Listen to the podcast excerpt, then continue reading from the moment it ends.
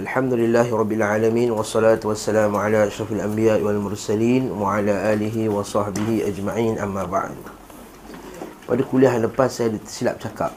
Saya kata di Muzdalifah Semayang jamak dan kasar Jamak takhir, kasar Saya kata tanpa kasar eh? ha, Saya salah. Kasar Mana boleh dekat Arafah dan kasar tiba-tiba Muzdalifah tak kasar pula. Kasar lah eh? Saya ter, tersyasyul eh? okay. Jadi dekat Arafah kita kasar jamak takdim.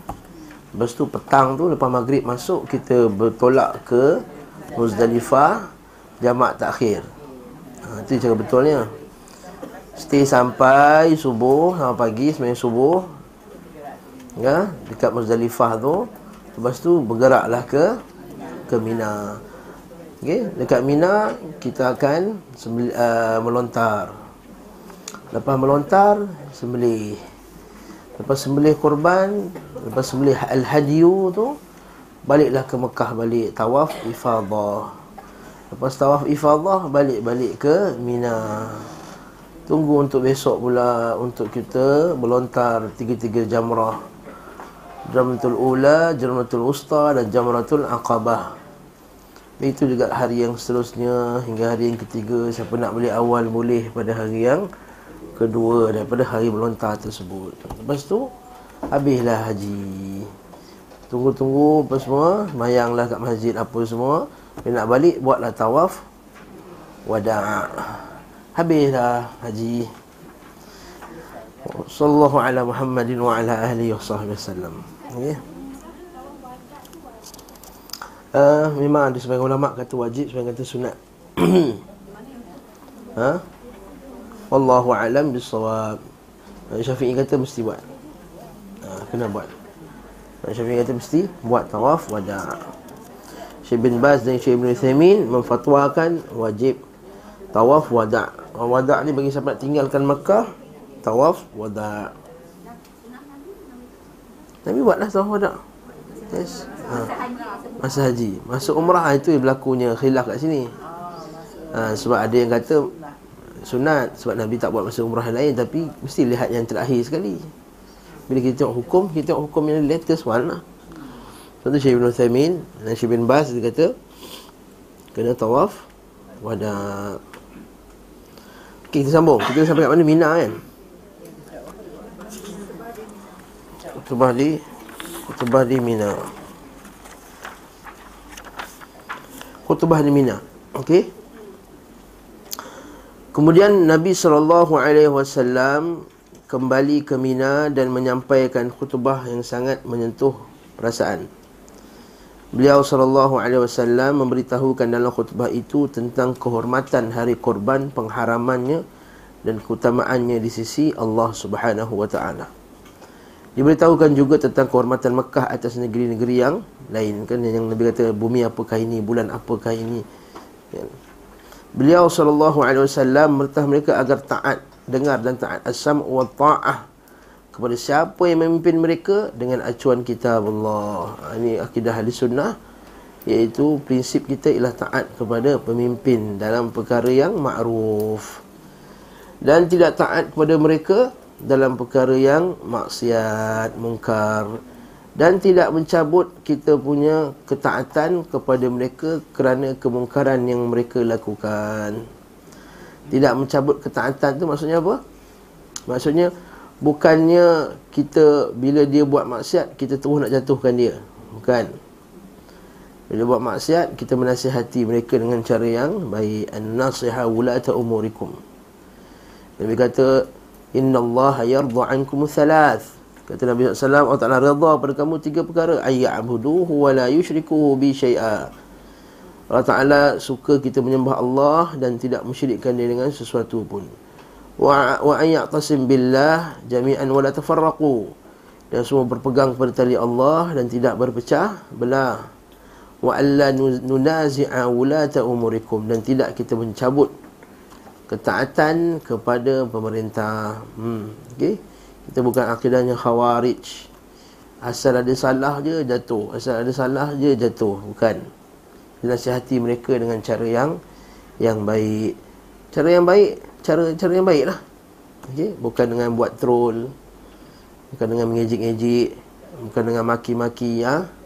Dengan demonstrasi ha? Itu semua bukan daripada cara Islam. Sedangkan sebelum ada khalifah yang lagi dahsyat Daripada apa yang ada sekarang. Mereka lagi dahsyat. Ada yang minum arak terbuka Ada yang bunuh para ulama' Ada yang bunuh Ada yang bunuh siapa? Ha, cucu Nabi. Kan? Ada yang terlibat dalam pembunuhan cucu Nabi sallallahu alaihi wasallam. Maka mereka itu lebih dahsyat tapi tidak ada seorang pun di kalangan para salaf di ketika itu mencabut ketaatan kepada mereka daripada mereka jadi tuan-tuan nak setuju tak setuju ini adalah akidah kita di sunnah jamaah disebut juga dalam kitab-kitab akidah kita bukan masalah fiqah saja masalah fiqah tu detail masalah ni itu macam mana dia punya ketaatan apa semua detail ketaatan tapi prinsip besar dia adalah mentaati pemerintah itu adalah satu kewajipan perintah Allah Subhanahu wa taala. Walau ta'ammara 'alaikum abdun abdun habasyiyun. Walaupun yang merintah kamu seorang hamba Habsyi. Okey?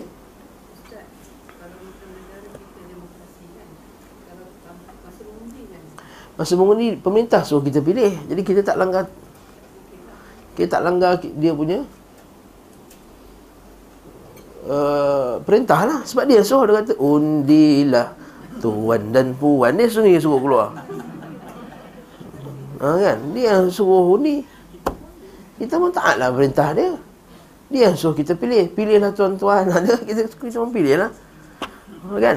Bahkan kerajaan yang set upkan SPR tu untuk kita memilih. Dan kita pilih lah ha, cuma pilih-pilih tu ada hukum lain pula. Kena pilih lah apa yang Allah Ta'ala. So wala tattakhidul kafirin awliya min dunil mu'minin. Allah Taala kata wahai orang yang beriman, janganlah kamu mengambil kafir sebagai pemimpin-pemimpin kamu selain daripada orang yang beriman. May yatawallahum minkum fa innahu minhum. Siapa yang di kalangan kamu yang milih mereka sebagai ketua, maka kamu telah jadi sebahagian daripada mereka. Boleh lawan. Idza tarawna minhu kufran bawahan illa an yara kufran bawahan dalam hadis riwayat Muslim dengan kamu nampak kufur bawah kufur bawah tu apa kufur yang sangat jelas seperti kata janganlah kamu semua bersolat. Al-Quran itu tak guna ah, contohnya. Ha, kalau kita kata ucapan sebegitu maka itu kufur bawah. Itu pun kata para ulama lagi dia diikat pula kalau kita ada syaukah kita ada kekuatan. Kita ada zon yang kuat bahawa boleh menang. Kalau tak boleh juga tahan diri. Sebab apa? Takut mubarat yang lebih besar jadi bila orang tak ikut sunnah Nabi ni tak ikut perintah Nabi itu terjadi pada Libya terjadi pada Mesir terjadi pada Syria terjadi kepada apa yang telah berlaku Naam Bashar Assad lepas tu dia melampau dia gala dia melampau hingga bunuh orang Islam dengan cara yang tak betul tapi masa mula-mula tu ha, juga dekat Mesir juga dengan Libya, juga dengan Tunisia, Arab Spring. Baca berapa juta. Berapa bilion dolar telah kerugian umat Islam dan berapa ribu nyawa yang telah mati kerana Arab Spring. Kerana nak demokrasi. Ha? Kerana sebab nak demokrasi, demokrasi, demokrasi, demokrasi. Demokrasi ni mana bukan dari Islam. Kita duduk dalam pemimpin apa sekalipun cara demokrasi ke tak demokrasi kalau dia memerintah secara yang adil kita alhamdulillah rabbil alamin raja ke tak raja ke Brunei raja tak ada demokrasi okey je amannya rakyat dia. Dia memanglah tak boleh cakap benda yang tak boleh cakap. Hmm, kelas biasalah pemimpin. Kita kat office pun kadang-kadang bos tak kasih cakap betul tak? Takut nak cakap. Okey betul tak? masya-Allah. Taat dia selagi mana mereka taat perintah Allah ah, yang kedua ma qad sallu selagi mana mereka salat. Ha ni nampak ada gambar perintah kita pergi sembahyang Jumaat pergi sembahyang raya. Okey tak payah kita tanya dia eh sembahyang zuhur tak tadi? Mana ada orang macam tu? Nanti kita pergi Jumaat haji haji. Haji ramai sembahyang subuh tadi. Eh wah itu su'zan kepada orang. Okey?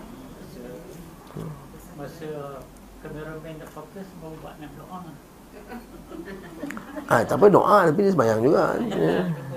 Ah, itu biasalah. Ha. Macam orang pergi haji lah. Ambil gambar, ambil gambar, ambil gambar. Ha. Ha. Orang pergi haji kan. Ha. Tapi tu kan tak ada dia nak pura-pura itu itu hal dia. Kita hukum secara zahir ni. Dia muslim, iman. Eh salah isteri dia tak berhijab pun rambut besar tinggi mana sekalipun barakallahu fikum. Dia masih lagi muslim. Dia muslim tak? Macam kawan-kawan kita yang lain yang tak belum lagi uh, muslim. Tegurlah cara yang baik. Kelas habis cerita. Cara ahli sunnah cara yang mudah, cara aman sekali. Ini ahli sunnah aja. Ni salafi aja. Bukan ISIS. Inilah salafi, inilah wahabi ori. Ha.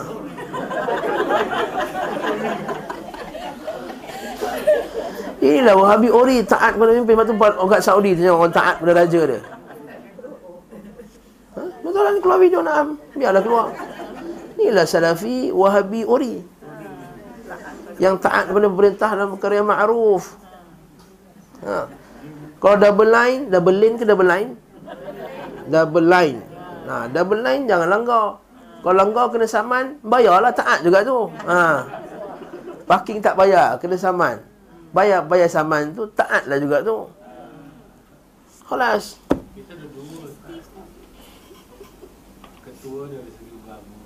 Hmm.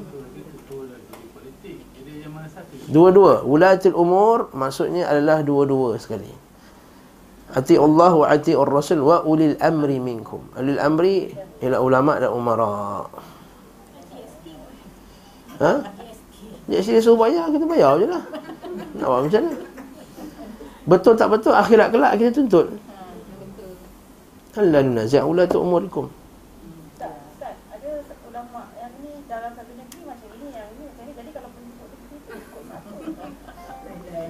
Contoh? Contoh, okey, contoh dekat polis nikah tak payah sign bini nombor satu. Anda orang KL, kena perlu sign bini nombor satu. Dah, mintalah sign bini nombor satu kat KL, tak boleh kahwin lah kalau tak ada sign. Kalau langgar, kena masuk mahkamah. Itu je lah. Jadi kita kat polis, kita ikutlah pemerintah polis, kat bumi polis. Yalah, maksudnya ikut undang-undang sana lah, dia, dia kahwin dengan orang polis. Dah nak buat macam mana? Tapi masa nikah dia akan tengok kita punya IC. Ha, sahabat saya seorang IC dia ha. Terus sangat. Ha. Ha. Uh, minta maaf Ustaz saya nak. Masa zaman sahabat ketua-ketua dipilih daripada musyawarah musyawarah Yes.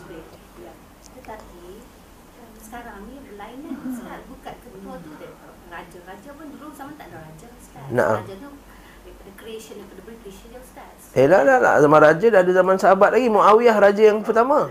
Tapi zaman Kemudian dia bagi anak dia Khalid dia bagi Yazid. Guna bagi anak dia sampai itulah je Umar Umar Umar uh, Bani Umayyah tu. Sampai 100 lebih hijrah. Ada juga yang beri balik kepada uh, umat kan. Lah lah lah. Semenjak zaman Muawiyah sampailah zaman lah ni tak ada lagi mana lagi ada musyarat-musyarat lagi tak ada macam dulu lah syura syura tak ada. Lah lah zaman Abbasiyah pun keturunan tu nama Abbasiyah keturunan Abbas yang boleh. Lah dia perang. Lepas tu bila perang, bila bergaduh, Abbasiyah ambil balik kerajaan Umayyah. Masih lagi taat. Lepas tu kita taat. Eh, bukannya ambil lah. Bukannya eh, bukan. Berlakunya perselisihan berlakunya rampasan kuasa daripada keluarga Abbas daripada keluarga Muawiyah tu Umayyah. Ha, nah. Buat nikah kan ni? Saya saya tahu dia boleh pun tak tak ramai orang kahwin dua ataupun tiga. Kalau ada pun tak kahwin dia perlu ustaz untuk pergi belas siang. Sebab lagi senang. Ha, tak boleh itu cerita lain lah. Saya, saya nak cerita pasal ikut ikut mana yang hukum besar kita ikut yang yang, yang besar itu jelas raya undang-undang. Ada yang hukum bersifat lokal kita ikut sifat lokal. Selagi mana benda itu dah makruf. Tapi benda yang tak makruf contohnya ustaz-ustaz Wahabi tak boleh ceramah. Itu bukan perkara yang makruf. Sebab tu kita langgar. Sebab dia bukan perkara yang makruf. Kita taat perkara yang makruf. Tak makruf, benda maksiat kita langgar. Tak apalah itulah hasil itulah kesannya macam Imam Ahmad pemerintah dia kata Quran makhluk. Takkan Imam Ahmad kata ya Quran makhluk juga. Sebab benda tu benda tu maksiat. Jadi Imam Ahmad dia pegang pada prinsip ini. Cekal dalam prinsip ni. Apa dia?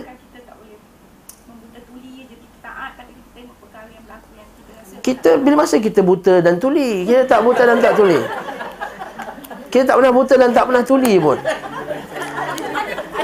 Kita taat dia sekarang ni. Kerajaan suruh kita berjalan hijau jalan, merah berhenti. Oh disebabkan dia suruh GST kita langgar juga merah. Okey, apa contoh? Apa contohnya? Okey, contohnya macam mana? Macam Ustaz kata, ha. penasihat.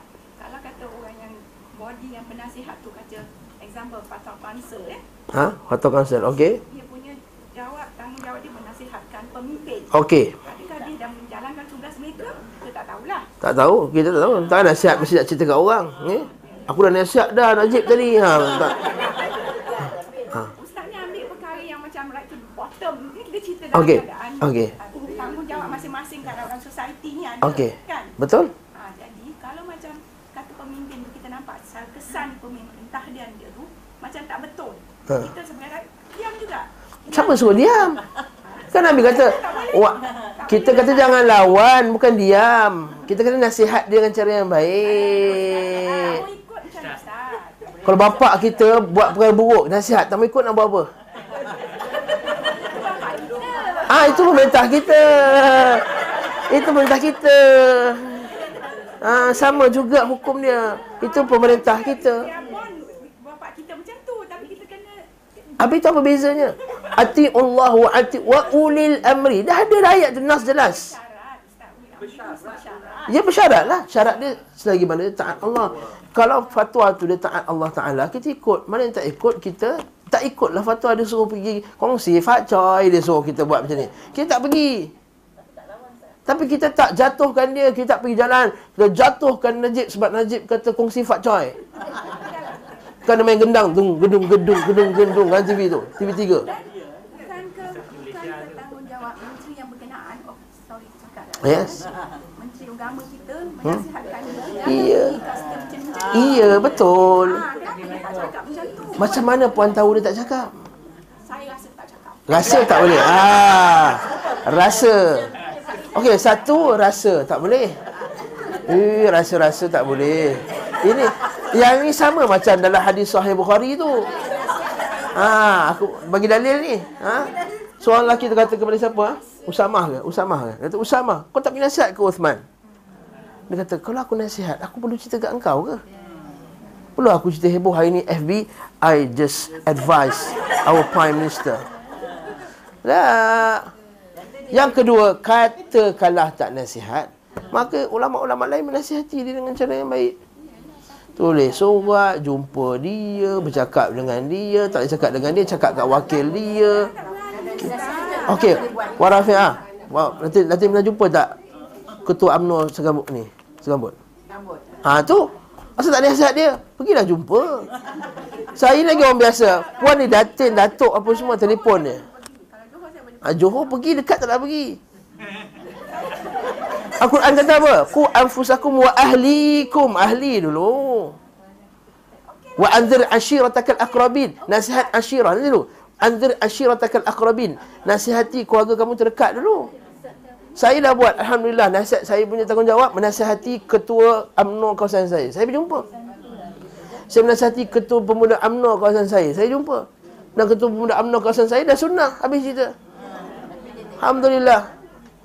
Jadi sekarang ni perempuan tanggungjawab perempuan. Ada datuk sini, ada datin sini, ada tansi sini, ada CEO sana, CEO sini. Dulu jawatan besar. Saya masa jadi bos tak takut. Hmm.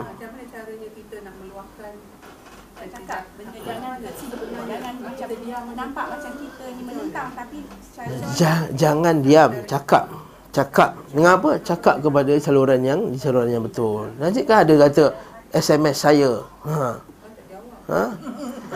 Tak jawab tu lain cerita. Saya kata bagi, bagi. Kalau sejuta yang bagi, dia buat tak? Masalahnya bagi 4 5 kerat je. Ha, itu masalahnya yang bagi 5 kerat. Mana dia nak dengar?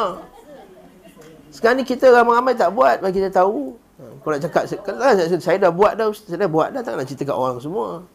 Jadi tuan-tuan rahmatullah, buat kapasiti tertentu untuk menasihati. Kalau lah sejuta umat ini kata kami tak nak yahanana. Dia tak buat yahanana tu. Tapi nak buat macam mana? Sebab ramai juga yang nak. Jadi tugas kita apa sekarang ni? Dakwah pada orang bawah juga supaya ramai-ramai tak sunnah. Eh, ramai-ramai ikut sunnah. Ah, tak nak lebay juga nak buat macam mana. Yes.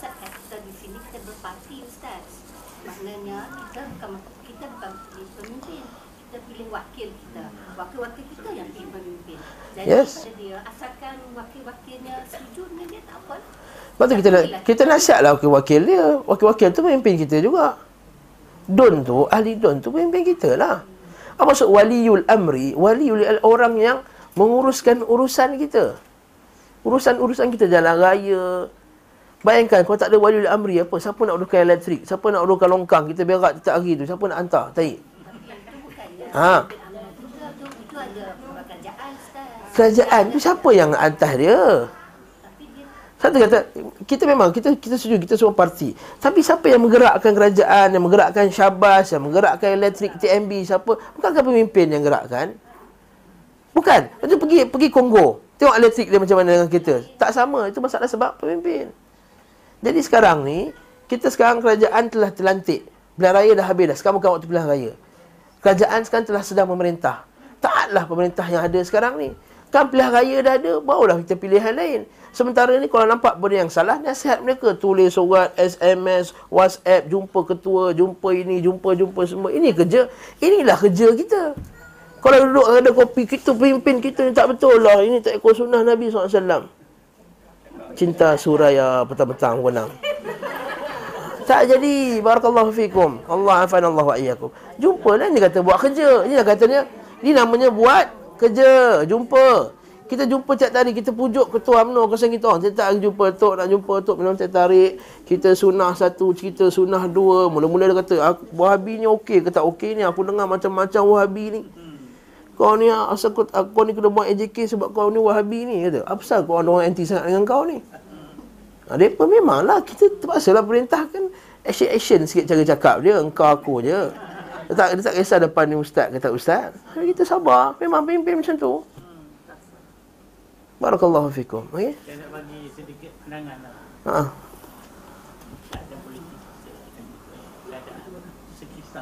Ha. Sekarang orang ketua polis apa ni pemimpin kita. Hmm. Dia ambil orang yang se se apa ni? Sedang dengan dia lah. Yes. Ha, ada apa JSN? Eh, saya tahu. Sorry, sorry. Ketua-ketua dalam kementerian pun nak orang dia. Memanglah tu. Biasa. Imam pun nak orang dia. Betul. Ha, jadi macam mana buat? Nasihatlah tu imam tu. Imam dah nasihat. Tak jadi. Berapa kali tuan nasihat? Okey, saya Eh, dah, dah memang macam tu. Sebab apa? Sebab masyarakat korang? Khair, memang. Sebab tu. Okey, sekarang ni sementara tu nak buat apa? Okey, sementara ni. Sebelum pilihan raya. Nak buat apa? Doa aja lagi. Lagi buat apa? Nasihat lah. Saya kata nasihat. Ada masa masa puan lima iman lah. Ha, tapi kalau puan mampu, mereka kata wa man lam yastati, siapa yang tak mampu. Tapi siapa yang mampu ada kuasa, ada kekayaan, ada kekuatan tapi tak gunakan kuasa dia, pengaruh dia untuk dia menasihati pemimpin, maka Allah Taala akan tanya juga akhirat kelak. Tapi dia orang ukur ustaz. Lah nasihat, nasihat. Zaman zaman Imam Ahmad lagi dahsyat, bukan sekat ugut, bunuh lagi ada. Polis sendiri ha. akan letak something kalau kita buat ceramah di kawasan kita. La haula wala kita itulah cabarannya. Itulah cabarannya. Ya Imam Ahmad dah lalu zaman ni. Ibn Taymiyah rahimahullah lagi dahsyat. Ibn Taymiyah dia keluar fatwa talak tiga jatuh satu pun kena penjara. Imam Ahmad, Imam Ibn Taymiyah ni. Sebab tu orang sudah datang kelas lepas ni tu. Fitnah akhir zaman tu dah ada dah sikap-sikap ulama-ulama kita terhadap fitnah akhir zaman. Datang kuliah lepas ni. Dah ada dah dah ada dah huraian dalam tu. Sekejap kita bincang Imam Ahmad ni sikap macam mana. Macam ni Imam Imam Ali Al-Madini semua sikap dia macam mana. Khalifah kita tu lagi dahsyat. Khalifah tu kata Al-Quran makhluk. Mana lagi dahsyat? Dia kan Najib. Saya tanya soalan ni, mana lagi dahsyat? Khalifah Al-Ma'mun zaman Imam Ahmad dengan Najib Tuan Razak sekarang. Mana lagi dahsyat? Al-Ma'mun lagi dahsyat. Ambil penasihat orang Jamiah ni. Jamiah yang ulama Ibnu Mubarak kata kafir Jamiah ni. Ibnu Abi Duat tu kafir. Kafir. Ibnu Abi Mubarak kata Jamiah kafir tak termasuk dalam Islam. Banyak ulama salah mengkafirkan Jamiah. Khalifah ketika tu ambil dia sebagai penasihat. Pergi tangkap semua imam ada beratus-ratus ulama yang kena tangkap. Antara Imam Ali, Al-Madini, antara Al-Imam Al-Buaiti, An Muhammad bin Nuh. Mereka semua ada sebagian mati dalam penjara, diseksa. Imam Ahmad dipukul sampai lucut pakaian dia. Tak ada pula Imam Ahmad. Imam Ahmad ni kalau dia bersin, dia cakap, Alhamdulillah, Yarhamukallah, bergegar kota Baghdad sabar je. Imam Ahmad ni kalau cakap Alhamdulillah, Yarhamukallah, dia bergegar kota Baghdad. Sebab datang kuliah dia beribu orang. Kalau Ustaz Azhar Idrus 30 ribu, Imam Ahmad agak-agak berapa? Ha? Ustaz macam, macam Ustaz Zaid Idrus yang, yang hebat kita kata hebat lah datang 30 ribu. Kalau Imam Ahmad bin, Ahmad bin Hanbal datang kuliah berapa ribu agak datang? Beribu-ribu datang kuliah dia. Lepas tu dia kata kalau dia bersin Alhamdulillah Yarhamukallah bergegar kota Baghdad Khalifah nak pendapat dia. Khalifah nak supaya dia cakap Al-Quran ni makhluk. Sebab kalau dia cakap orang semua akan follow. Tapi Imam Ahmad kekal tak lawan. Imam Ahmad kalau buat demonstrasi runtuh kerajaan makmun. So ada 300 ribu nak anak murid dia semua ulama-ulama Yahya bin Ma'in apa semua tu Tapi tak sebab Imam Ahmad berpegang kepada ah, Nasihat Rasulullah Jangan lawan pemimpin dalam perkara selagi mana mereka tak kufur bawah Nampak Imam Ahmad dalam keadaan khalifah Khalifah kata Quran tu makhluk Dia tak hukum kafir lagi Sebab kata mungkinlah khalifah ni silap Faham kena silap. Faham juga sebab tu dia main gedung gedang gedung gedang gedung gedang gedung gedang. Ho, dia kata macam tu tu kan. Kita sangat baik dia tak faham. Dia tak faham. Hmm. Ha? Banyak orang tak faham. Ada orang minum arak bawah ni, orang Melayu Islam. Mana boleh tak faham ustaz? Ada orang berzina tepi jalan, anak-anak muda berjalan tepi jalan. Takkanlah tak faham zina. Orang kafir pun tahu zina tu haram. Habis tu budak tu kita kita nak kata hukum dia kafir sebab dia kata ni menghalalkan zina. Isbir sabar, kita buat kerja kita nasihat, buat cara saluran yang betul. Guna mahkamah, guna mahkamah. Nasihat cara nasihat. Guna guna jumpa menteri, jumpa menteri. Jumpa kawasan kita, jumpa imam kita. Pernah jumpa tak imam cakap imam sunnahnya apa benda, mam? Tak pernah. Kita suka cakap belakang, pop-map, pop-map, pop-map belakang. Tak pun, dia pun tak faham. Memang dia pun tak faham. Macam perempuan dulu tak faham. Puan-puan lahir-lahir dah sunnah, dah salafi ke ni? Dah faham sunnah, dah macam ni semua, Masya Allah. Mana ada dulu lagi teruk pada ni? Ha, minta maaf saya sebut. Eh? Ha? Ha? Buruk sangat ke? Buruk sangat ke? Sampai banyak. Ha, itu cerita. Ha, itu cerita lain lah, saya tak jawab tu. Itu cerita hukumnya. Kalau kata apakah sentimen ustaz terhadap pemerintah? Wallahu alam. Itu itu kita bincang luar kelas. Tapi kita patah balik ini usul akidah min usul i'tiqad ta'atu wulatil umur Usul i'tiqadlah taat pemimpin dalam perkara yang ma'ruf. Selagi mana tak kufur bawah Selagi mana tak tidak selagi mana mereka bersolat Kita taat mereka, nasihat mereka dengan cara yang baik. Wa an nasiha wulata umurikum. Tak jatuhkan mereka cara anarki. Kita tengoklah Tak ada dalam sejarah Kita Ibn Taymiyah rahimahullah ta'ala Tak ada dalam sejarah Islam di mana pemerintah itu diturunkan dengan cara yang cara paksaan yang lepas tu negara tu aman. Tak ada. Ha? Ha, itu contoh paling teruk lah. Sayyidina Osman diturunkan dengan cara yang, yang paksa. Akhirnya Ali, zaman Ali lebih baik daripada Osman ke? Mana ada? Mana ada? Lepas tu dia kata, isbiru, kata Anas bin Malik. Bila orang kata, eh, teruknya hajjaj ni, jahat ni, pergi bunuh orang. Pergi bunuh orang beribu-ribu. Dia pergi kufah, ada 30 ribu sekali dia sembelih. 30 ribu sembelih Dahsyat macam ISIS juga Hajjaj ni 30 ribu sembelih sekali dalam masjid. Dia bagi khutbah, dia tutup muka dia dengan baju dia macam ni tu. Dia bagi khutbah, khutbah, khutbah, dia buka. Orang tengok hajat, terkejut dalam masjid. Pintu semua dah kena kunci. Dia sembelih semua dalam masjid.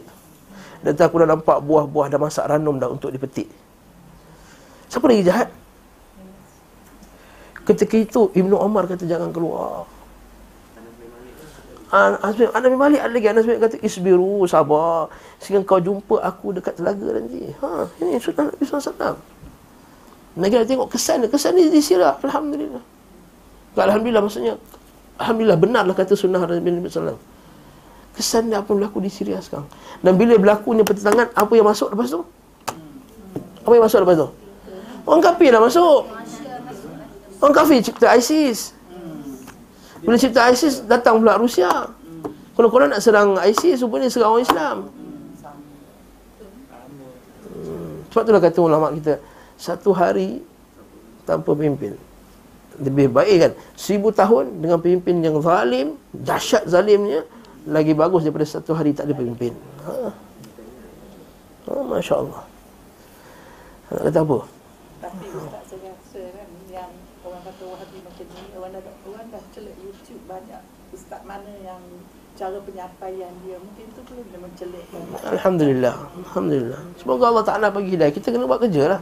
Dakwah bukannya Macam ni dakwah kena buat kerja. Kita tengok YouTube Bezakan Ustaz mana yang ceramah macam ni Ahsan Barakallahu fikum. Ini Jadi ISIS ni Cakap jadi ISIS Apa benda ISIS ya? So taat mimpin lagi. Barakallahu fikum. Masya Allah pelik ya?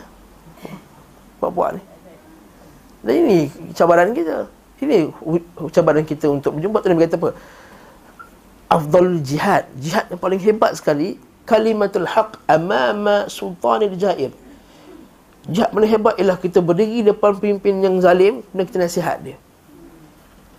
Bukan cakap belakang, cakap belakang semua boleh buat.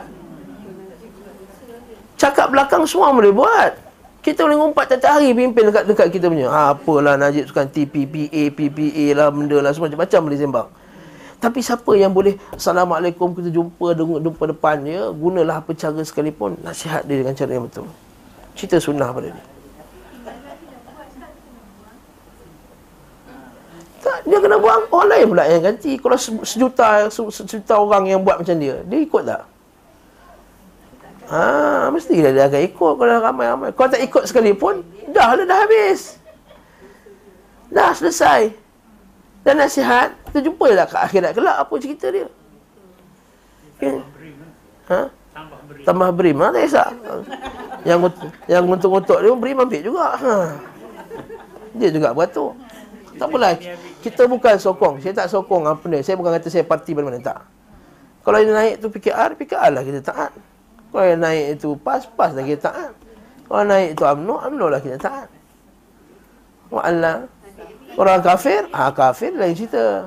Ha, dah kafir, dia kata, jangan. Jangan ambil kafir.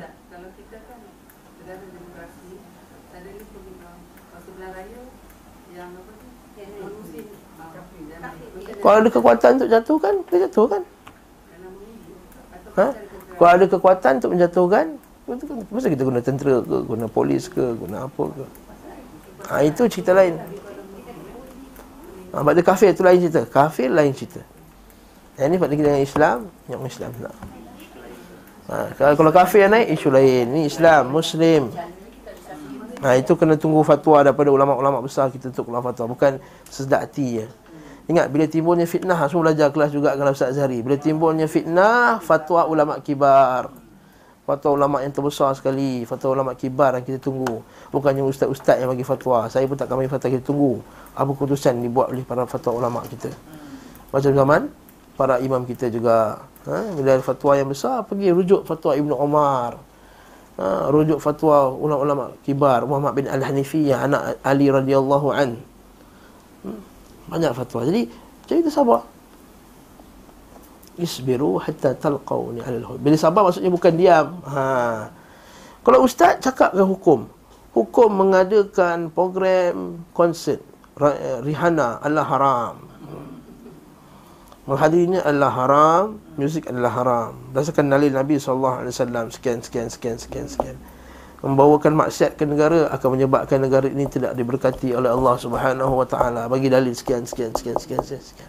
dah itu kita cakap. Itu hukum yang kedua nasihat. Nasihat pula ialah dengan kita jumpa dia secara direct. Hukum kita jelaskan. Nasihat nak nasihat dia spesifik cara yang baik. Cara yang dia telah bagikan kita untuk menasihati dia. Ini cara ahli sunnati wal jamaah. Tambah sikit Ustaz. ha tambah sikit. Saya akan balik ha. Sekarang ni orang kita dalam Islam kita kan? Dia tak faham. Sama ada dia ni belah hak yang salah atau betul. Ha itu satu lagi masalah betul Confused betul because of Banyak perkara lah. yes TV kita pun lagu tu. Ha? Ya. TV TV. yes Ada TV hijrah, ada radio, ada. yes Semua ada. di situ kekeliruan Malaysia ha. Jadi ke mana? Ke mana arah yang dia bawa? Kan? ha itu masalahnya Kemudian tu kita ada Ustaz Zaid lah. hmm Yang confuse kau orang ramai Menyesatkan orang. Sahih Ha. Yes Jadi nak apa? Nak untung kan? Nak kesihatan maknanya. Yes Jadi kita ha. Contoh kita zaman, zaman Imam Ahmad ada dah Abu Ubaid Ab, lah. Ubaid Yeah Repeat balik macam Imam Ahmad Sejarah ni ialah repetitionnya bertukar kan kata kata orang orang orang bijak pandai. Dunia ni hanyalah putaran benda yang sama cuma watak dia berbeza. Pelakonnya berbeza sama. Dia mesti ada satu orang jahat yang buat fitnah. Macam cerita Melayu lah kan sama je. Ha, ini kan dia tak suka dia ni, dia ni tak suka dia ni, dia ni kan cerita segitiga. Tapi perempuan tengok juga kan sama aja. Sama lah juga macam benda sekarang. Zaman Imam Ahmad benda yang sama. Tu jauh sikit zaman Ibn Taymiyah benda yang sama kena fitnah. Jauh sikit lagi Muhammad Abdul Wahab benda yang sama. Sama sekarang kita sedang menghadapi benda yang hampir sama lah. Cuma kita lebih kurang ringan sikit lah. Alhamdulillah setakat ni kita boleh lagi ceramah sana sini apa semua. Boleh lagi buat kuliah. Dia halang kita kat masjid. Tak apa kita pergi kat rumah. Tak boleh buat kat rumah. Kita parking lot. Tak boleh parking lot kat kedai kopi. Ha, masalahnya masjid dah tak boleh ceramah dah. Ish, ish, ish. Dah habis balik rumah. Masjid tak boleh ceramah. Ustaz datang rumah saya. Rumah saya besar. Tiga ekar rumah saya. Kolam tu besar. Alah tutuplah kolam tu buat tempat kuliah. Kolam tu banyak lagi tempat boleh mandi. Ha, tak nak pula buat macam tu. Eh, ustaz kolam tu sayang sentimental. Ha. Hmm. Lepas tu nak berjuang. Macam mana? Allah musta'an. Minta maaf lah kalau terpeli tu terkena ternasib lah. Eh. Ha. Habis ni kata, mula, mula berjuang. Kan? Ustaz ni orang tak boleh buat kat rumah saya pula ustaz. Buat rumah Sinun pula, Sanun pula. Ha? Macam-macam boleh buat. Ha, lepas tu duit banyak, lepas tu lepas kuliah pergilah makan-makan sikit. Bila orang suka datang. Ha? Kita boleh buat. Dan saya cakap ni bukan benda kita tak buat, kita buat. Ini saksi saya, sahabat saya ni. Kita buat kat tempat kita. Tak boleh buat kat masjid, kita buat kat rumah. Tak boleh buat kat rumah, kita buat dewan. Tak boleh dewan UMNO, kita buatlah kat mana-mana pun. Boleh. Ku anfusakum wa ahlikum nara. Ku anfusakum wa ahlikum nara. Buat keluarga dulu. Ha? ha apa? Ada ustaz yang nak usahakan. Hmm. Ha? Ustaz banyak juga kerja takkanlah ustaz dapat tengoklah ustaz zaman sekarang ni semua tak nak datang. Hmm dah. Baru satu telefon ustaz telefon. Ha, ada beratus lagi ustaz. Carilah. Saya forward kan, saya boleh forward ambil kat Zul tu. Selain nama nombor ustaz, lambat-lambat ni saya taklim. Ambil. Satu step buku tu. Tak boleh cari lagi. Memanglah ni agama kena cari. Ulama-ulama dulu kena jalan beratus kilometer. Ini bawa telefon eh, eh, eh. Itu pun tak boleh buat. Tak maaf eh? Okey. Nasib lah tu kalau terkena tu. Hmm. Okay. Ha, kutubah, ha, kutubah. Ha, kut- kutubah Mina. Hmm. Allah musta'an. Beliau sama lagi. Allah bawa satu pelenggan. Saya ingat nak habiskan haji hari ini juga. Beliau memerintahkan pula kepada manusia agar mengambil tata cara haji mereka darinya. Ha, Nabi kata apa? Khudhu anni manasikakum. Ha, ini asalnya. Nabi SAW mengajar mereka manasik tata cara haji. Lalu beliau menempatkan kaum muhajirin dan ansar pada posisi masing-masing. Manusia diperintah agar tidak kembali kafir sepeninggalnya. Kafir maksudnya Nabi kata la tarji'u ba'di kufaran yadribu ba'dukum riqaba ba'din. Iaitu janganlah kamu kembali kepada kufur kekufuran yang kamu berbunuh-bunuhan antara satu sama lain. Ha, ini salah lagi sunnah. La tarji'u ba'di kufaran. Bukan kafir sebenarnya. Jangan kamu kembali kufur. Ataupun jangan kamu kembali jadi perangai orang kafir. Berbunuh-bunuhan antara satu sama lain. Lepas tu Nabi kata inna dima'akum wa amwalakum wa a'radakum haramun alaikum ka hurmati yaumikum hadha fi baladikum hadha wa fi syahrikum hadha. Atau kama qala sallallahu Jadi sesungguhnya nyawa kamu, harta kamu dan marwah kamu haram iaitu mulia terpelihara sebagaimana terpelihara mulianya bumi ini bulan ini. Maksudnya tak boleh langgar darah orang. Betul ISIS tu haram. Maksudnya Nabi kata la zawalu dunya sesungguhnya bumi ini hilang. Ahwanu 'ala Allah lebih ringan di sisi Allah min qatli rajulin muslim daripada matinya seorang muslim.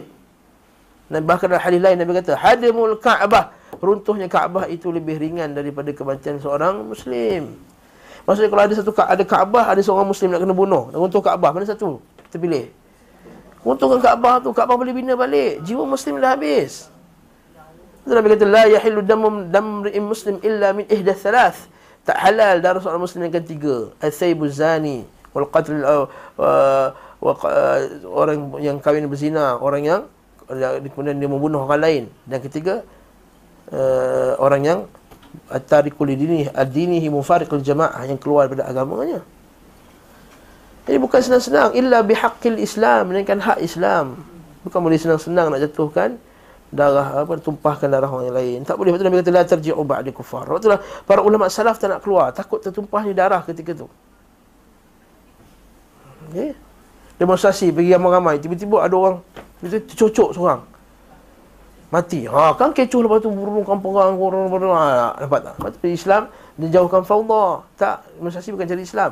Mesti cara kufar. Demonstrasi bukan cara Islam, dia cara Yahudi, cara kafir yang dimasukkan dalam Islam. Percaya sekali saya. Okay. Diperintahkan juga menyampaikan daripada beliau fal yuballigh asy-syahid minkum al-ghaib. Dia kata fal uh, dia kata sampaikanlah. Balighu anni walau ayah. Okey. Dan boleh mengatakan berapa banyak orang yang disampaikan lebih faham daripada yang mendengar langsung kan?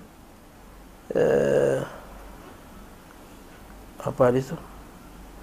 Nadhar Allah imran sami'a maqalati fa hafidhaha wa ahada kama sami'a fa ka ada kama sami'a fa farruba hamil fiqh laysa bi faqih. Sebab orang yang mendengar langsung tu bukan tak faham. Uh, dan kemungkinan orang yang mendengar itu lebih faham daripada orang yang mendengar langsung. Maksudnya kadang-kadang saya hafal hadis katalah saya sampai kepada satu orang. Orang tu Dia pun pernah dengar Tapi dia lagi faham. Maksud hadis tu daripada orang yang dengar Direct ni. Okey. Kemudian dia kata Seorang pelaku kejahatan. Ha, Al-Jani. La yazni al-jani. Tidaklah seorang yang Membuat satu jenayah. La yazni janin illa ala nafsi. Tidaklah jenayah itu Melainkan terhadap dirinya Sendiri. Ya Yang zalim nafsahu kan. Zalimun li nafsihi yang menzalimi dirinya. Kaum muhajirin ditempatkan di arah kanan kiblat dan kaum ansar di sebelah kirinya sementara manusia lain berada di sekitar mereka. Allah Subhanahu wa taala membuka pendengaran manusia hingga penduduk Mina mendengarkan khutbahnya di rumah masing-masing. Maksudnya Nabi SAW cakap kuatlah. Ha itu mukjizat Nabi wasallam tak ada mikrofon. Ni. Beliau SAW berpesan dalam khutbahnya Sembahlah Rabb kalian U'budu Rabbakum Wa sallu khamsakum Wa sumu syahrakum Wa ati'u dha amrikum Tadkhulu jannata Rabbikum Apa kali nak ulang nampak? nampak? Sembahlah Rabb kalian Kerjakanlah salat kalian Berpuasalah bulan kalian Ta'lah pemimpin urusan kalian Nescaya kalian akan masuk syurga Rabb kalian nah, Sekali lagi nak masuk syurga ke tak nak? Nah, taatlah pada perkara yang makruf. Itu bukan isu lah benda tak. Isu dia hadis Nabi sallallahu alaihi wasallam. Pada kesempatan itu beliau sallallahu alaihi wasallam mengucapkan perpisahan dengan manusia sehingga mereka menyebutnya haji wada. dalam kesempatan kesempatan yang sama beliau SAW ditanya tentang orang yang mencukur rambut sebelum melempar jamrah dan orang yang melih, menyembelih haiwan sebelum melempar jamrah maka beliau SAW kata tidak mengapa ha, dia kata la haraj if'al wala haraj. Lakukanlah. Tak ada tidak mengapa. Okey? Kerjakanlah tidak mengapa. Ibnu Abbas berkata sesungguhnya dikatakan kepada beliau sallallahu alaihi wasallam tentang menyembelih, mencukur, melempar dan tentang mendahulukan serta mengakhirkan maka beliau sallallahu alaihi wasallam mengatakan tidak mengapa. Tapi baca nota kaki 798 ni. Jangan sedap-sedap lepas ni tak mengapa tak apa tak apa semua tak apa. Tak ikut sunnah pun tak apa macam bawah tu. Hadir riwayat Malik dari kitab al-Hajj bab Jami' al-Hajj Bukhari Kitabul Hajj al-Fulti ala dabah inda al-Jumrah Muslim. Kitabul Hajj man halaq man halaqa qabla an nahr qabla an nahri atau nahara qabla rami Ibnu Qudamah berkata kitab Al-Mughni Al-Athram berkata Al-Athram berkata aku mendengar Al-Athram ni anak murid Imam Ahmad. Aku mendengar Abu Abdullah Ahmad bin Hanbal ditanya tentang seorang yang mencukur sebelum menyembelih dengar ni Beliau menjawab, jika ia tidak tahu maka tidak ada sanction ke atasnya. Sanksi itu sanction, sanction lah. Hukum katanya, hukuman katanya. Adapun bila sengaja maka tidak diperbolehkan. Ha, ini leceh lah ramai sangat orang sembelih dulu sebelum ni. Apa kata kita uh, kemudian lah. Ha, nampak? Jadi Sengaja tak boleh. Baca lagi, baca lagi. Jangan tanya soalan dulu Sama dulu Okey? Sikit lagi, sikit lagi Nanti kita tanya. Beliau menjawab Jika ia tidak tahu Maka tidak ada sanction ke atasnya. Ada bila sengaja Maka tidak diperbolehkan. Kerana Nabi SAW Ditanya seorang lelaki Seraya berkata Aku tidak menyedarinya. Dalam ash'ur Aku tak sedar. Ya masa tu first time buat haji Ramai-ramai Ratus-ratus ribu Kan mesti ada orang yang terlambat Ada orang yang tercepat. Betul tak? Orang semua dah ramai-ramai dan sebab-sebab Dia tengah ramai-ramai elok macam kita lah kan. Macam kita pergi Trip ramai-ramai lah 80 orang Ada orang pergi toilet Dan orang semua naik bas Kejap-kejap toilet. Ha, kan nampak? Kan kita pergi selalu macam tu kan. Singgah ni okey Satu jam je shopping. Ha, Satu jam setengah tak kalau tak naik lagi bas. Membawa umrah kan. Macam tu lah juga. Macam tu. Zaman Nabi SAW ni Ramai ni Beratus ribu ni pergi haji dengan Nabi SAW Jadi mesti ada yang terlambat Ada yang tercepat. Sebab Nabi dah ajar sebelum tu betul tak? Tapi mungkin ada yang ada yang Masa Nabi ajar Masa dekat Madinah tu Ada yang kurang Yang tak faham Ada yang silap faham Ada yang ni. Jadi la ash'ur Dia kata La ash'ur Aku tak Tak sedar. Aku tidak menyedarinya. Ibn Daqiq Al-Aidi Berkata dalam kitab Umdatul Ahkam apa yang dikatakan Imam Ahmad cukup kuat kerana dalil menunjukkan kewajipan mengikuti Rasulullah SAW dalam pelaksanaan hajinya. Nampak tak? Nampak tak? Hal ini kita dapati dari sabdanya Ambillah dariku manasik kalian Khudu'ani manasik aku Maksudnya itu arahan Kena ikut macam aku punya haji Adapun hadis-hadis yang memberi keringanan bagi mereka yang mendahulukan sesuatu Yang semestinya diakhirkan Maksudnya dicepatkan sesuatu Semuanya dikaitkan dengan perkataan penanya, penanya aku tidak menyedari dikaitkan dengan keadaan aku tak sedar aku tak tahu. Maka hukum dikhususkan pada kondisi tersebut. Maksudnya orang yang boleh buat dulu yang kemudian ni tidak mengapa baginya kalau dia tak sedar. Kondisi tersebut sahaja. Sedangkan kesengajaan tetap berlaku pada dasar kewajipan mengikuti beliau wasallam dalam pelaksanaan. Maka hukum kalau sengaja kena juga macam hadis Nabi eh, Nabi Haji Nabi SAW. Di samping itu bila dikaitkan dengan sifat yang mungkin dijadikan pedoman, maka sifat tersebut tidak boleh diabaikan. Sementara tidak diragukan lagi bahawa keadaan tidak menyedari merupakan sifat yang sesuai untuk tidak berlakunya berlaku padanya sanction tadi, hukuman tadi. Lalu hukum dikaitkan dengan sifat tersebut. Sifat apa tadi? Sifat terlupa, tak sedar tadi. Maka tidak mungkin mengabaikan sifat tadi dengan mengikut padanya keadaan yang yang disengaja tak boleh. Kerana keduanya tidaklah sama. Adapun berpegang kepada perkataan perawi tidaklah ditanya tentang suatu dan seterusnya di mana ia memberi assumption bahawa urutan secara mutlak tidak menjadi ketentuan maka dia jawab bahawa berita dari perawi ini berkaitan dengan masalah yang tak ditanyakan. Ini hadis tak sahih. Ujung tu. Okey? Ini kesimpulan apa? Nabi kata la haraj la haraj untuk siapa? Untuk orang yang tak sedar, tak sengaja, tak tahu. Nabi tak nak menyusahkan mereka Nabi tak apa, tak apa. Adapun jangan sengaja kita susun jadual kita tu untuk ikut keselesaan kita. Okey. Faham dah tu?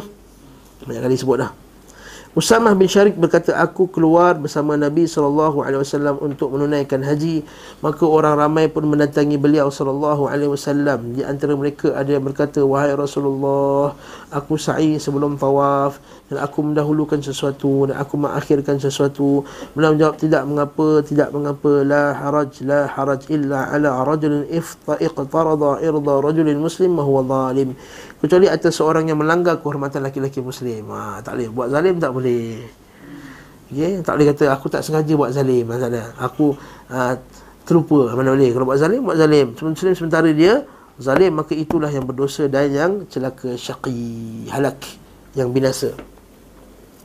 Lafaz aku sa'i sebelum tawaf dalam hadis ini tidaklah akurat. Ada satu riwayat tu kata aku sa'i sebelum tawaf. Maka tak boleh lah itu tak ada. Ha, ini mereka kata tidak akurat. Adapun akurat berkenaan dengan melempar, sembelih dan mencukur. Nabi sembelih 60 63 unta dengan tangannya sendiri. Masya-Allah. Kuat Nabi SAW kan 63 unta? Setelah itu Nabi SAW pergi ke tempat penyembelih Maknanya lepas melontar Apa tadi? lepas khutbah tadi lepas di Minah tu Nabi pun sembelih. Okey. Menyembelih korban. Masa sembelih korban ni lepas melontar lah maksudnya. Lepas melontar lah. Melontar dulu, melontar jamrah, lepas tu khutbah, lepas tu sembelih. Okey. Unta disembelih dalam posisi berdiri dan kaki kiri depan terikat. Okey. Jumlah yang disembelih Nabi SAW sama dengan jumlah usianya. 63 Kemudian beliau sallallahu alaihi wasallam ah bukan jangan ambil ni eh jangan ambil ni ah, saya umur 40 kita sebeli 40 lah bukan. Ha, tak dia ambil hukum macam tu. Ha. Ha ni kebetulan kebetulan umur Nabi 63 63 okey. Hmm. Kemudian beliau sallallahu alaihi wasallam berhenti dan merintahkan Ali menyembelih unta-unta yang tersisa dari 100 jumlah unta banyak unta tu masya-Allah. Tu unta Unta disembelih yang kena berdiri Dia panggil nahar. Ha, Kan? Fasalli li rabbika wanhar. Jadi lepas tu dia ada dua cara sembelih. Satu dia panggil zabah Satu panggil nahar. Zabah ni Sembelih tu lah putuskan macam tu. Nahar ni dicocok je. Ha, Dia cocok kat satu bahagian Keluar darah. Lepas tu unta tu Bom jatuh Ha, sebab unta nak tarik dia Jangan buat macam lembu. Tarik, ikat, jatuhkan dia. Sebab ada nas bawah tu. Aku melihat Ibnu Umar mendatangi seorang lelaki yang telah membaringkan untanya untuk disembelih. Maka Ibnu Umar berkata Bangkitkanlah ia dalam keadaan berdiri dan terikat Sebagaimana sunnah Nabi Muhammad Sallallahu Alaihi Wasallam. Di depan dia berdiri sebelah kaki diikat. Ha.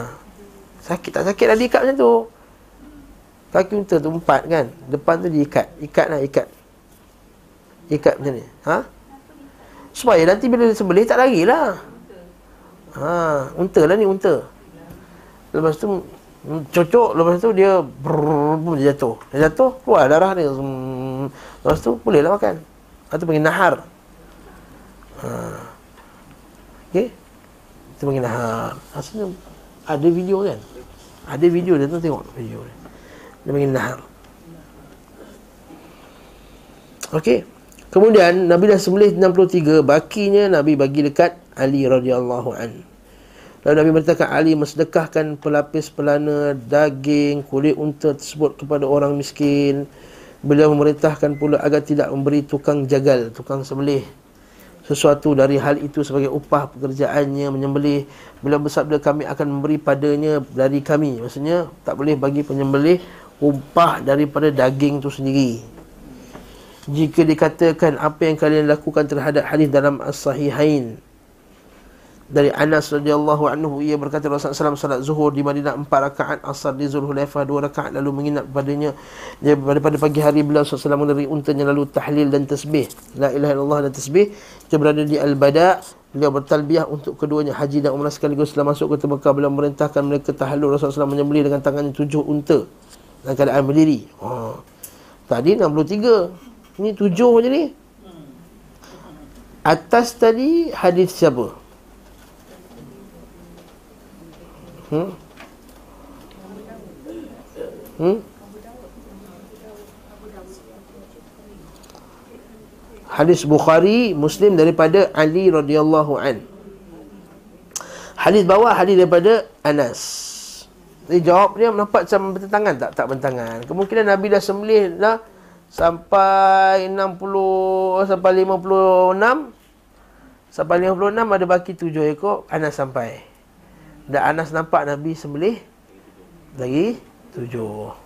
Jadi Anas kata aku nampak Nabi sembelih 7 je lah. Jadi itu cara dia. Jadi ada banyaklah perbincangan ni. Saya tak nak buat perbincangan tu panjang-panjang. Tuan-tuan baca dah sendiri. Uh, sampai Okey, Musab 461.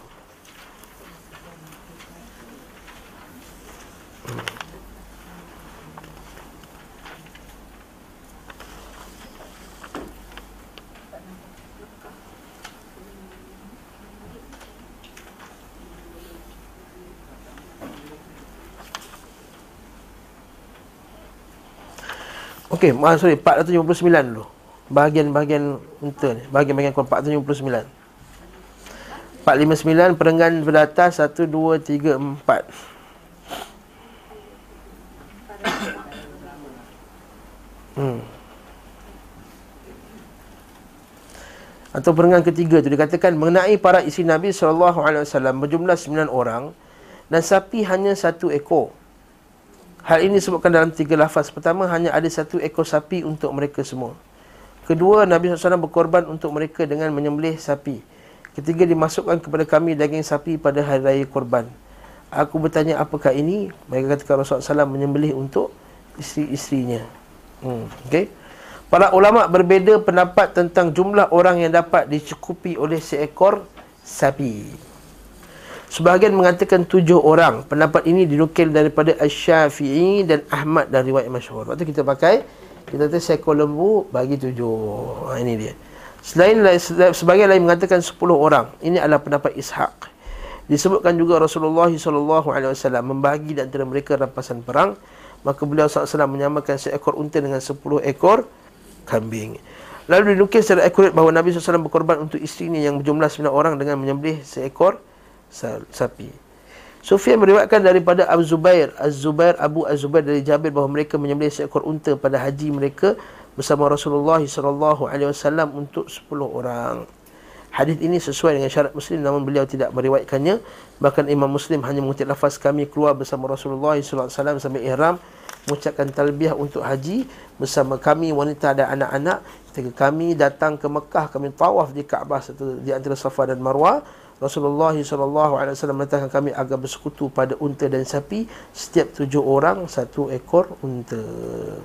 Dalam musnad dari hadis Ibnu Abbas kami pernah bersama Nabi SAW dalam satu perjalanan. Lalu tiba hari raya Aidil Adha maka kami bersekutu pada seekor sapi sebanyak tujuh orang dan pada seekor unta sebanyak sepuluh orang. Hadis ini hasan gharib. Dalam sahihain dari Ibnu Abbas kami menyembelih bersama Rasulullah SAW pada tahun Hudaibiyah seekor unta untuk tujuh orang dan seekor sapi untuk tujuh orang. Hudzaifah berkata Rasulullah SAW bersekutukan pada haji itu kaum muslim pada seekor safi untuk tujuh orang. Hadis-hadis dapat difahami dengan tiga cara. Mungkin dikatakan hadis yang menyebut tujuh orang lebih banyak dan sahih.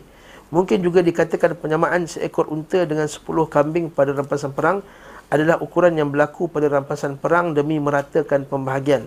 Adapun keberadaan seekor sapi untuk tujuh orang dalam konteks korban. Maka ia adalah penetapan syarak. Atau dikatakan hal itu berbeza sesuai perbezaan zaman, tempat dan unta. Pada sebagian kesempatan seekor unta menyamai 10 ekor kambing. Pada dapat dikatakan mencukupi untuk 10 orang. Pada kesempatan lain hanya menyamai 7 ekor. Maka ditetapkan mencukupi untuk 7 orang. Wallahu ta'ala a'lam bisawab. Hmm, habis tu? Itu dia kata dalil kita kata seekor lembu tu 7. Okey. Unta pun 7 ataupun 10. Dua boleh. Ha, jadi tak ada lembu pun tu eh. Ada, ada. Ada lembu zaman Nabi. Wa min al-ma'aziz thnayn. Betul ada kul dzakaraini amis sama amrul sayyid. Tak surah, surah Al-An'am tu ada. Bahkan lembu tu dah lama zaman jahiliah pun dah buat dah untuk sembelih ke atas berhala-berhala mereka. Ha. Ha, sambil itu zaman Nabi Musa dan kat, kalau kat tempat tempat Nabi itu sendiri. Ada lembu. Okey. Hmm. Lembu import ke wallahu alam. Wallahu alam besar. Tapi Nabi memang ada banyak kali makan ada juga riwayat makan daging laham. Hmm.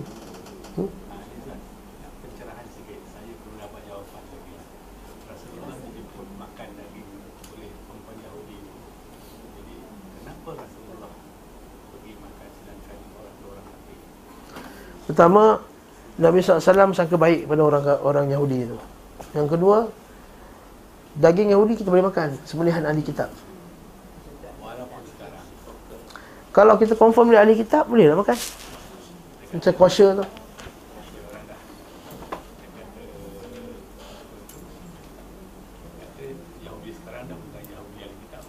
Eh tak tak tak. Yahudi sekarang Yahudi dulu sama aja Ha, sama je. Dia kata tak, Yahudi dulu tak menyeleweng. Masa bila Yahudi dulu tak menyeleweng pula?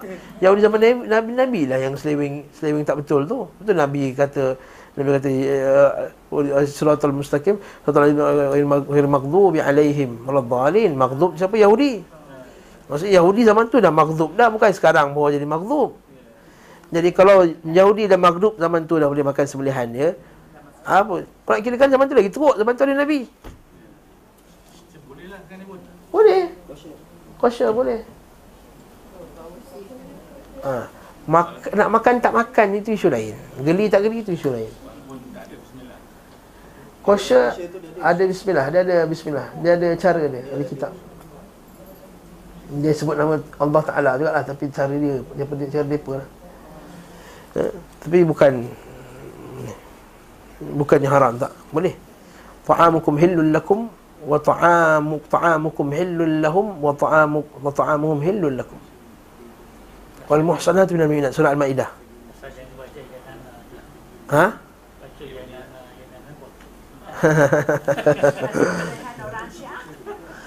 Sebelah orang Syiah Kalau kita tak tahu Dia punya detail Syiah dia macam mana Dia tahu saya orang Iran Syiahnya Maka kita kata halal Tapi kalau kita tahu memang dia Syiah Alawiyah, Batiniyah Syiah Rafidah Maka tak payah makan lah Hmm?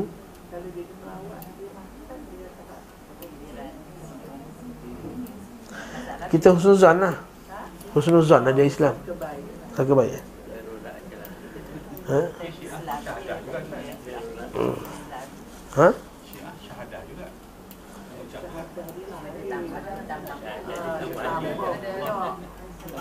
Ya tapi tidak melengkapi syarat la ilaha illallah tu. La ilaha illallah ni ada syarat dia, ada rukun dia. Ha?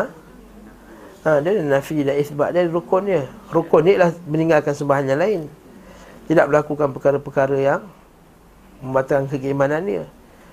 Dia ucap tu dia kata wali dia atau imam dia boleh kontrol sebahagian daripada alam ni. Maka itu melanggar la ilaha illallah tu. Macam mana pula maksudnya ucapan la ilaha tidak manfaat. Ucapan la ilaha illallah dia tidak bermanfaat. Jadi ustaz, Syiah nak hukum Islam ke tak Islam? Kita kata Syiah, orang Syiah lagi tak buat perkara yang membatalkan keislamannya di Islam lah. Kata Syekh Saleh Fauzan bila tanya, apakah Syiah ni muslim atau kafir? Dia kata, orang Syiah kalau buat perkara yang membatalkan keislamannya, kafir lah. Macam juga orang Sunni kalau buat perkara yang membatalkan keislamannya, dia kafir lah. Siapa tak buat perkara yang membatalkan keislaman, tak kafir lah dia. Ha, Syekh Saleh Fauzan dia bagi jawapan umum macam tu. Hmm. Tapi kalau kita detailkan jawapan tu, apa yang orang Syiah percaya? Ha, kat situ lah. Kita kata dia tak Islam. Contohnya kata alam ini di, di, di, di, dikuasai oleh sebahagian daripada imam-imam. Mana boleh? Nak masuk syurga kena melalui ahli sahaja. Mana boleh? Ha, imam ini mengetahui ilmu gaib. Mana boleh? Quran tak lengkap mengutuk para sahabat, mengkafirkan para sahabat, mengkafirkan Aisyah radhiyallahu anha, melaknat Abu Bakar dan Umar. Eh, banyak sangatlah. Ha, apa semua ni. Jadi bukan ini tempat nak, nak cerita. Maka kita kata, tak makan lah. Okay. Dia azan pun lain Ustaz Dia, dia, dia sebut Ali Ha, dia azan pun lain Masya Allah Okey, teruskan Sikit lagi lah Hmm, tak payah teruskan lah okay. Kalau kita sambung nanti insyaAllah Mekah sebenarnya tempat sembelih Sebab hari ni saya kena ganti Ustaz Azhari ni that's